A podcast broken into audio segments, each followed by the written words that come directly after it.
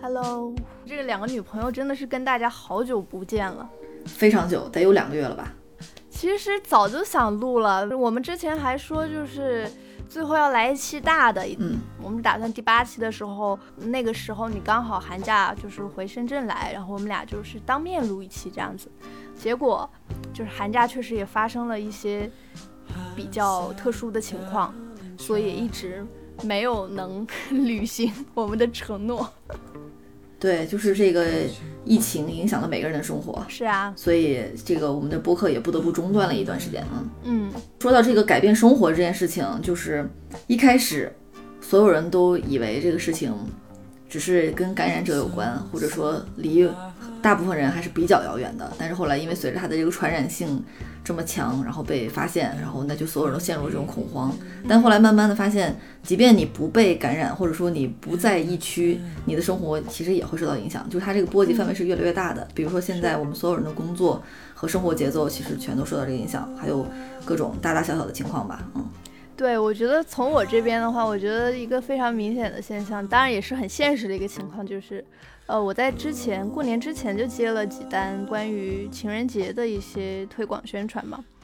然后结果他们就是基本上是在情人节前一段时间就全部临时撤档了，广告商可能会觉得这段时间是不太适合，呃，投入宣传的，当然我也非常理解他们的做法，然后包括整个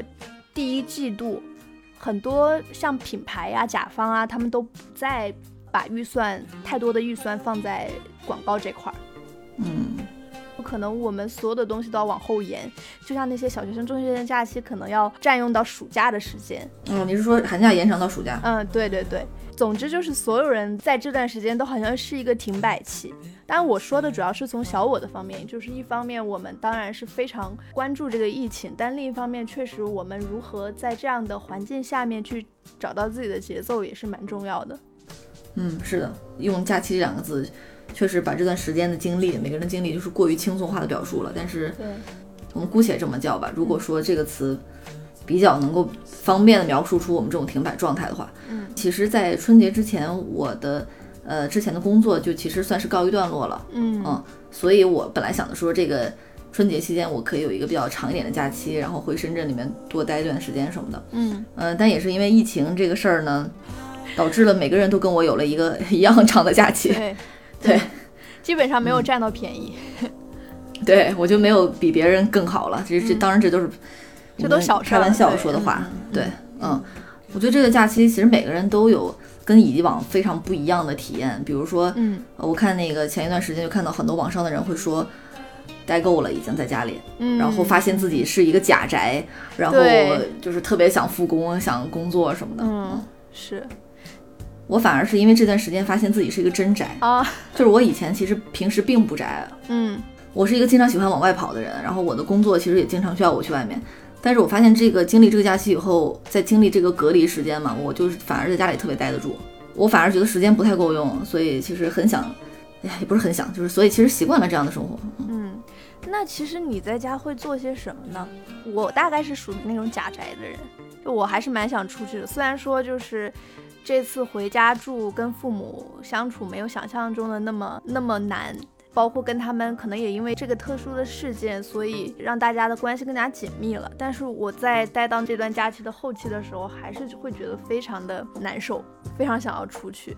我其实每天也没有特别固定的事情，嗯或者说呃很规律的安排。嗯但其实我以前平时有很多呃想要自己完成的事儿，刚好就可以趁这个时间去完成。比如说，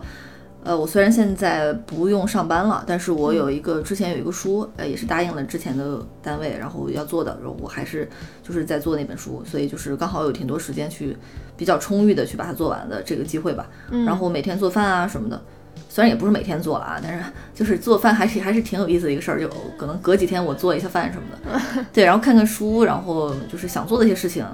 就还是可以安排着开始做一下的。那你会不会觉得说，像你的工作，其实它的本质是跟创作有关的，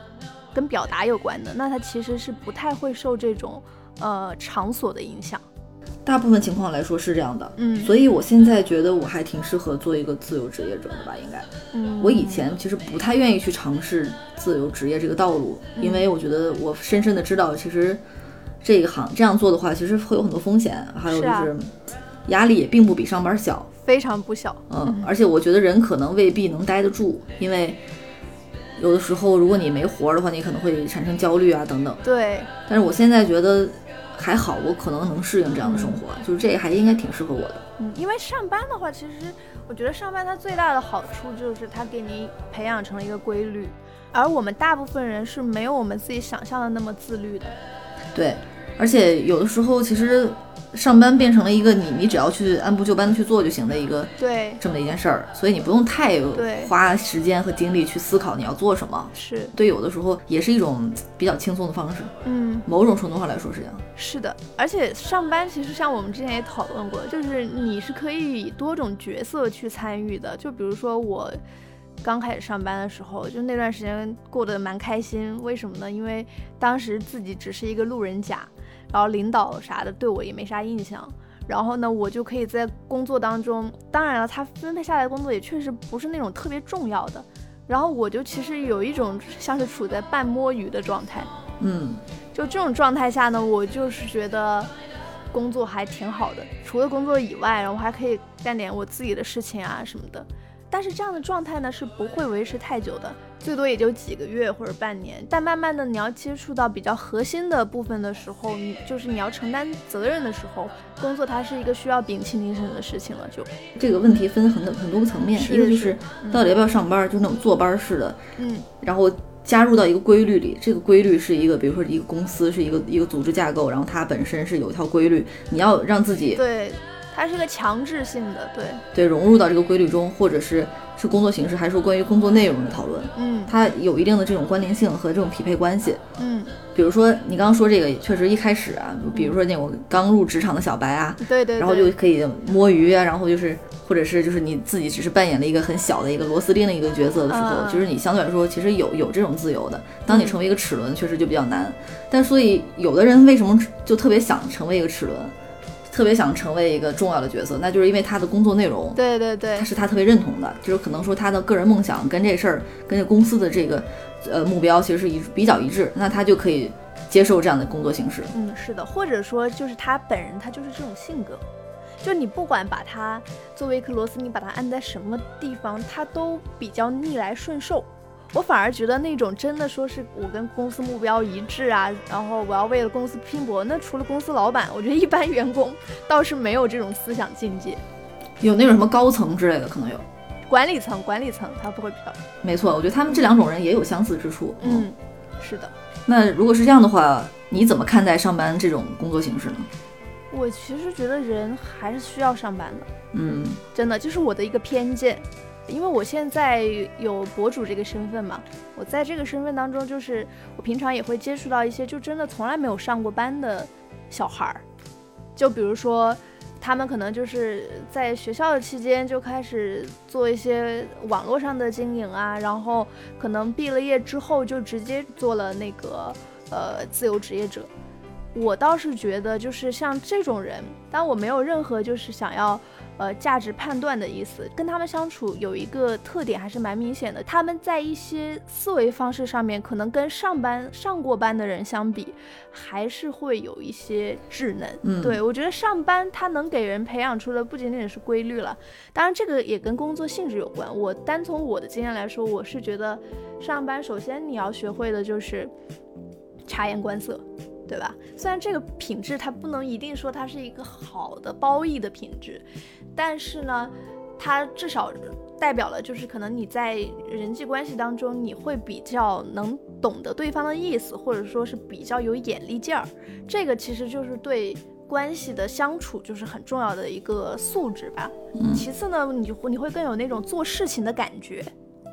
就比如说，我就会觉得说，好多那种真的就是一上来就是自由职业者的那种小孩儿呢，他们做事情会比较散漫一点，相对来说就是比较野生一点。但是上过班的人，他就会更有条理的去安排，或者说是更熟练的运用一些资源，就是一种业务能力，在这个上面是能看出一些很微妙的差异的。你刚刚说的这个，我也有这种感觉。有的时候跟一些刚入职场的人、或者你实习生打交道的时候，会觉得他们确实在专业性上有一些欠缺，就是学生气特别重，嗯或者说有就是跟交流的时候也会这样子。所以其实说到就职场啊，其实对人确实是一种历练。嗯嗯，是的，在职场中，你是跟所有人合作，你你是在一个这种呃集体的这么一个状态中，在这种历练中，你获得的是一种常识性的和大家所共通的这种嗯经验也好，或者什么，嗯。说的悬一点，它可能就是一种气场。就比如说你可能上过几年班，你跟不上班的人相比，你就会更有一种，倒未必说是你在专业性上多么突出，因为可能你之后在从事的一些职业就跟这个专业没有什么相关，但你依然能够透露出一种就是相对靠谱的气质。我不知道这个你有没有同感？我觉得这个气质其实也是专业性啊，嗯，也是啦，也是啦。因为就是你的经验也是专业性。这个专业性不只说你会什么技能，嗯，有逻辑思维也是一种专业性嘛，就是你慢慢培养出来这种素质，嗯，就还有呢，就是有一些有很多细节啦，就比如说上班特别讨厌大家在微信上传文件的，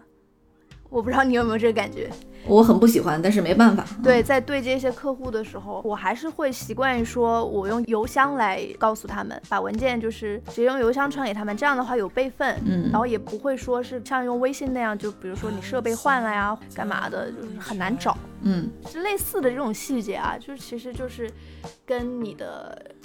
工作经历有关，会有关。嗯，工作经历培养出的一些小的待人接物上的一些细节。我的意思就是，比如说这种关于工作的文件更。倾向于发邮箱，跟对方沟通的时候有一套流程，就是工作给人带来一些烙印，嗯，诸如此类的一些小细节吧。可能他没有上过班的人，他相对来说就不会特别注重这些细节。所以说，其实职场就是在锻炼人，嗯工作就是在锻炼人。但其实这个锻炼的过程，肯定就是不断的去修改这个人本身嘛。对嗯那所以对我们对有，时候说，其实有人的棱角被磨平，就是也是一也是这种被锻炼的一部分。就是对你对对得到了一些共通的经验，你知道了对对如对何跟更多的人沟通，以一种什么样的方式，它是更通用的。嗯那自然而然，你就会把你更个性化的部分给消解掉。嗯嗯，但至于说这个是好是坏，那确实它是其实两两面去看的这个事儿是。呃，是的，是的，嗯，所以我们刚刚说到，就是如果你个人化的东西更好的融入到这种呃通用的技能或者说这种经验里面的时候，它所带来的益处，就比如说你更好，你能更好的跟别人沟通，别人也觉得跟你沟通更有效率。对对，我反而觉得这个对自由职业者也是一个非常必要的一种素质。就如果说你在从事的是相对自由的，比如说，呃，创意啊，或者说是设计啊，或者是书写啊，类似这种工作的时候，你与此同时还能有一种比较强的那种社交技能，我觉得这个可能对你在做的事情也是会有一些推动作用的。对，其实这就说到，呃，即便是不上班，你只要在工作，工作本身就一定会锻炼到人。对你与人接触，那肯定会得到锻炼的。是的，说了这么多，我觉得最重要的其实还是上班使人规律，就这个点是最不可替代的。因为我身边有很多朋对友，上班的这个强制性的规律，对对，就是身边有很多人，就是他们也是，比如说工作几年会觉得非常的倦怠，然后就想说，那我辞职就先缓一缓。辞职前，他们对自己的预期是啊、我可以继续的有条不紊的安排我的生活。但其实我们大多数人都没有这种经验的。过了一段时间之后，那该看的电影、该看的书也都差不多看完了，就会觉得心里很慌。好多这种例子吧，嗯，并不是所有人都可以有这种消磨时间 或者是做废物的这种天赋。嗯，你可能会在这过程中发现，就是比如说你边上班边做一些业余的事情，或许会比你真的辞了职去专门去做业余的事情效果更好。啊，对，对，就是业余的这个事情，把它当做专职来做的时候，那它的收益可能未必比它作为业余的时候大。所以这个就是如果你在上班的时候，你的兴趣爱好跟你的工作怎么处理的一个问题。是，嗯，也就是说，如果你如果不上班的话，你只靠兴趣维持你的生活，我觉得这个是不够的。这绝对不够。就是兴趣未必是目标。对、嗯对，我觉得兴趣它其实就是你与生活的润滑剂，就你是必须得有一些兴趣爱好去支撑你，就是在这个生活当中挖掘到一些愉悦的、一些乐趣的。但是我觉得工作与兴趣关系，其实我前几天也也写了一条比较长的微博。其实我是慢慢感觉到，其实工作上班这件事情，它其实就是一个很冷冰冰的事情，它不需要就是我们投入太多的感情的因素。工作，那你就把你手头上的事情做好，呃，这个其实就是一种最脚踏实地的表现了。对，其实我们经常会看到很多这种鸡汤文啊或者什么的，对对，会宣传一些所谓的逃离北上广啊，或者是对。对对对，啊你应该什么辞职去一场所有者所的旅行啊什么的这样的、嗯这种这种文章啊，然后嗯就是在好像在宣扬就是上班是一件嗯，反人性的事情，或者说上班是一件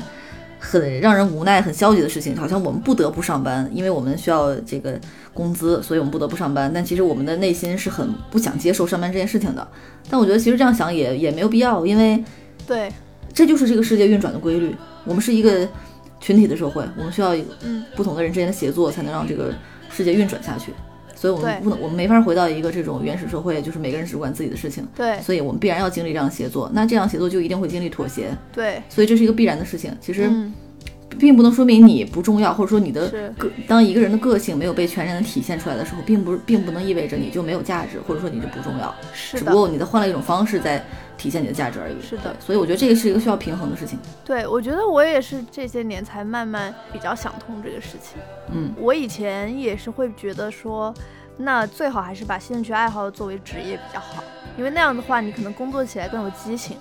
但是我后来慢慢发现，其实工作不需要激情，就工作不需要你特别多的个性的凸显，它只需要你认真踏实以及专业。对然后或者说是你单纯的把这个工作理解为你跟这个公司的金钱关系，我觉得这样都 OK。嗯，但是如果你对它抱有太多那种比较浪漫的期望的话，多半这个期望是要落空的。不要给自己洗脑，说我在做一个很伟大的事业，或者是我一定能在这个岗位上取得什么什么样的进步和突破。我觉得这个没有，就是这个热血感，其实它是嗯没有那么重要的。嗯，因为其实凡是涉及到工作的话，它其实就是一个理性的事情，嗯无论你是嗯为自己工作，还是为一个公司或者是一个单位去工作。对，没错那。凡是涉及到理性的事情，其实我觉得你刚刚说那个特别特别对，就是嗯你认真踏实，然后你专业去把它做好，就是把你的事情做好、嗯就 OK 了。嗯嗯嗯，嗯，就是可能很多别的太多的情绪，可能未必对这件事情有益处。对，是的，平常也会有一些就是年纪比我小的朋友啊，或者一些网友，就过来问我就是关于找工作的建议。那其实我就建议他们去找一个自己能有所发挥的职业，其实就是一些很大人的建议。 我觉得其实每个人都不需要职业建议，每个人也不用给别人职业建议。就是其实这个问题太个人化了，是是是，就是你只能自己找。对，就包括我们刚刚在分享这些经验，其实也是因为我们有我们毕业到现在也挺多年了，我们就这么好几年的这个我们自己的这种一路走过来的体会，才会有这样的感觉吧。嗯嗯嗯，如果是你本人在一个比较迷茫的状态，其实听太多别人的意见也没有用。是如果你已经过了这个阶段，就是你懂的自然懂。嗯，所以当然这个话不是说不跟大家交流的意思，只是说这个事情确实是懂的自然懂。你必须得真诚的面对自己，你必须得问自己这个问题。嗯，就是无论你是做喜欢的事儿还是不喜欢的事儿，你都要自己想清楚。然后这个想的过程也不是闷头想，而是你要在实践中不断的去观察自己。对，所以工作就说到说到现在，啊确实是一个，哎，可以有关工作的事儿，要说是我们的心得，那可太多了。 我觉得这两年我有一个体会啊，就是嗯我之前也是觉得嘛，我就才还是说到我们的这个成长上面，就是以前会觉得工作确实是一个比较不自由的事情，我会觉得我对于工作这个本身的一种对抗是一种对禁锢的对抗。那我追求不上班的工作，呃的这种生活方式或工作方式的话，其实就是想要追求自由吧。但是我现在反而发现，有的时候上班也是一种自由。为什么呢？就是因为你用上班的时间去换取了你不上班的时间，你用上班的这八个小时换取了你下班以后的那几个小时。哦，然后你这个说法很辩证啊。嗯，是的，对，就是我我我解释一下，就是因为我们不可能得到全然的自由啊，或者说我们其实实际情况是我们大部分时候都不自由，嗯而且无可避免，无论你工不工作、上不上班，你都会受到很多的限制，嗯，然后你总要牺牲某些东西去换取另外一些东西。就是我觉得人他有时候嘴上他说着他想要追求自由，他其实真正需要的可能不是自由，他真正需要的可能是束缚，或者是有一些束缚的前提下的自由。就比如说一个人他自由职业，你真的给了他很多很多时间，但他可能反而像一个溺水在那个大海里，他不知道该抓住什么或者怎么样，他不知道该怎么处理这个时间。那你说他自不自由？那他其实某种程度上他是不自由的。但是上班的话，其实其实就像你刚刚说的那样，对吧？就是还是有一个目标的问题。如果你对，你的你在你的工作之外有一个很明确的目标，你非常知道你为什么而辞职，嗯，你为什么而不上班，那其实对我觉得你已经有了这样一个浮木，可以让这个海上你可以抱住一个浮木了。对对那对，如果是你没有一个目标的话，其实就你自然就会就会变成像你刚说的那情况了。嗯所以这就是一个一个问题，就是人有时候我们向往的东西其实是一种幻想，嗯，因为人想要的东西常常是没有边际的，你可以随便想嘛，就想，当然可以对天马行空的去想。对对对，嗯有的时候我们的幻想只是我们的一种情绪的寄托，比如说我今天加班加得很累很晚，我觉得很受委屈，老板也不理解我、嗯等等，所以我就特别希望， 我就幻想出了一个东西，这个东西，嗯我无论是一个美好的假期，还是我找到更好的工作，然后我就突然可以扬眉吐气的离开这个公司，等等，所有的这些对于这些情境的幻想，都是对我自己的情绪的一种抒发。嗯但至于我是你是不是真的要实现它，这就会又要落到实际层面和理性层面。对，所以有的时候，我们有时候其实有时候人确实很容易把这种幻想和实际会混淆，嗯而且有的时候我们会不知道要付出什么样的代价才能得到我们要的东西。嗯我们以为得到一个东西很容易，但其实得到任何东西都要付出代价。对然后落到实际层面的时候，就是要去衡量你能不能负担得起这个代价。是说到这儿的话，就说这个职场这个话题其实还引人深思。还挺严肃哎的。，我其实嗯想问一个比较私人化的问题，有什么职业你是一定不愿意做的？嗯可太多了。一定不愿意，无论在任何情况下你都不愿意。那你就说一个最不想的呃，四大，就是哦，这会计师事务所，呃，对，就是为啥呢？因为加班特别多。我我觉得对很多职业，因为我一直做的都是艺术相关的行业，所以嗯我对于大部分职业我都不太了解。嗯我对于这个职业以外的事儿，我都不是特别的了解。嗯呃，我之所以提到了四大，这这真是本能的第一反应，这是因为我在以前有一个朋友，他就是在四大工作。有一天他们公司搞活动，然后呢，就是要就是可以邀请自己的亲友去跟他们公司的人一起参加活动，哦就什么类似于 Family Day 这样的一个哦活动形式。然后我这朋友呢就带上我了，其实挺好的，因为他们公司举办的活动嘛，就是各种有吃有喝，还能玩儿什么的，是一个很好的活动，其实挺棒的。但是我去了以后，我就觉得我跟那儿的氛围和和认识的所有人我都格格不入，就让我觉得特别压抑。就虽然他们也很友好，但是呃，这种交流呢，这种友好呢，就是 我能想象是那种很商务的感觉，你知道吗？就是对我来说比较比较难以适应。这个地方肯定是非常不适合你的，跟你的气场完全不合，好吗？对，然后我就感到有一种特别紧张、压抑和恐惧的感觉在我心中。然后最后呢，我我也我跟我的朋友说话特别直啊。嗯现在想想，哎呀，其实也也许会会伤到他的心，也说 不定。我当时就跟他说：“我说哇我的妈呀，四大真是我最不想来的公司，四大真是 我噩梦，阴影。我我我难我能想象到的最可怕的工作。”对，我就这么跟我这朋友说的，然后他就也是就是笑一笑过去了。 OK，那我那我说说我的啊，嗯我就是最不想的职业就是公务员。嗯嗯，我也不想。因为我爸妈就是他们在我上大学的时候就一直在各种催逼我，让我去呃考公务员。然后他们就觉得公务员是一个女孩子能想到的，就是最稳定的职业，非常可怕。我都不觉得我到底是在讨厌这个职业本身，还是在讨厌这种施加给我的他们的这种期待。我可能是讨厌这种期待更多一点，非常的抗拒。我觉得这就是你嗯本人的气场跟这个、这个职业所要求的这种性格是否合对对对，是否搭，这个是马上就能感觉到的。是是的，是的，嗯，很多工作我其实没有接触过，我觉得接触的话，我可能也不喜欢。 像我当时刚毕业的时候嘛，其实我那个在报社的工作就是一个老师介绍给我的。那家报纸它是跟金融相关的，我其实当时第一感觉，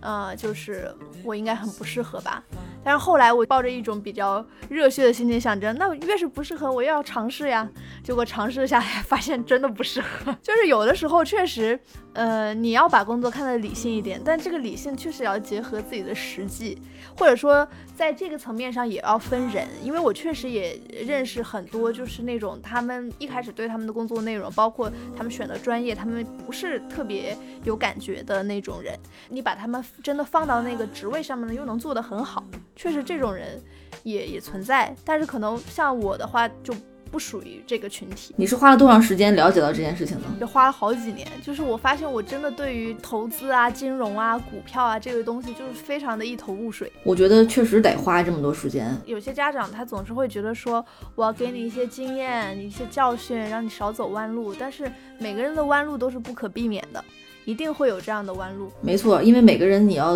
获得成长，必须得经过你直接经验的转化。嗯，就你不可能说，因为别人告诉你一个间接经验，然后你很快。当然，我觉得间接经验也有用，但是它就是你，你还是要在你的内心转转化一下、发酵一下，它才有可能对，有用。就还是得自己去去揣摩这个事情。嗯，呃我觉得我们每个人的工作可能或多或少都有自己不喜欢的部分。就比如说，因为我现在有一个就是所谓的博主的身份嘛，其实我也很讨厌现在的很多就是网络世界的一些规则，不管是在哪个平台上，大家都倾向于不把你当一个人，而是把你当一个账号来对待。我其实很长时间我都非常不能接受，我会觉得为什么每个人都要做非常垂直细分的内容？就比如说美妆博主，他就只能发美妆，那搞笑博主只能发段子，为什么要这样？我说一个人他有快乐有悲伤，他是很立体的。但是我大概就是这半个月以来， 才真的接受了这件事情，你知道吗？嗯，接受了账号和人的区别，因为很简单，如果想要把博主这个身份更加职业化的话，我只能遵循这个市场环境下的一个规则，索性就遵守这个规则，然后参与到这个游戏当中，把自己就像之前我比较抗拒的一些标签啊，或者是出内容啊，就把它老老实实做出来，我觉得也未尝不可。嗯，我意识到它职业化这部分之后，心里就会坦荡很多，没有之前那么拧巴。就是把你这个账号作为一个职业化的、嗯的一个东西去对待了。职业化它就是这样要求大家的，没有办法，对吧？当然，就是保留一些个性也是有必要，但是你要大体上就是从内心深处你要接受这个游戏规则，你才能做出一些更好的改变。嗯，是的，我觉得在你的行业里面，可能也会有一些这样的妥协，就比如说一些比较理想主义的东西和一些比较现实层面的操作。嗯，是的。嗯嗯我觉得每个行业其实应该都有。嗯，而且就是说到这个行业本身运转的规律，有大部分行业都有相似之处，对对，或者说每个在工作的人其实都有相似之处。嗯，这是一种比较普遍的，它有的时候未必跟工作的内容有关。你比如说对你工作的可能是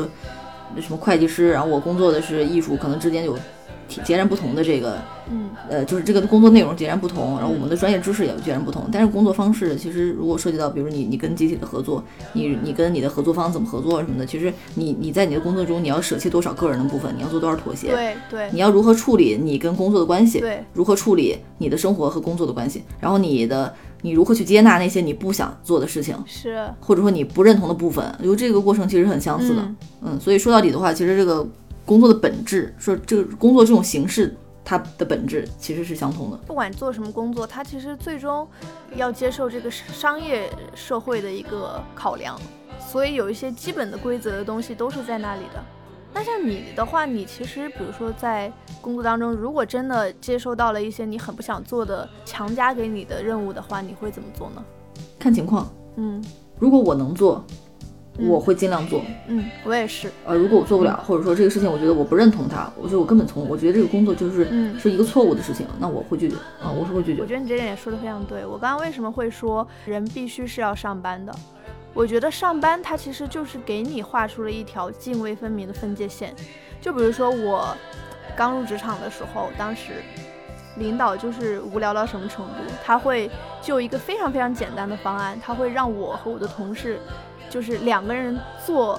一模一样的，对他就是让我们做一模一样的方案，然后他再从中对比选出一套出来。当时在我看来，我觉得超级没有必要，因为嗯，这个活动本身就很小，而且我们手上拥有的资料和那些素材啊，那些都差不多，所以做出来的东西必然是大同小异。我都能想象到，领导在看了我们两人的方案之后，肯定会说，嗯，你这里好像比较细致一点，嗯，你这里比较好，那我们把它融合在一起，就是一份完美的方案，你知道吗？就是这种感觉。 嗯就我甚至可以想到，我为什么觉得工作是要做的，因为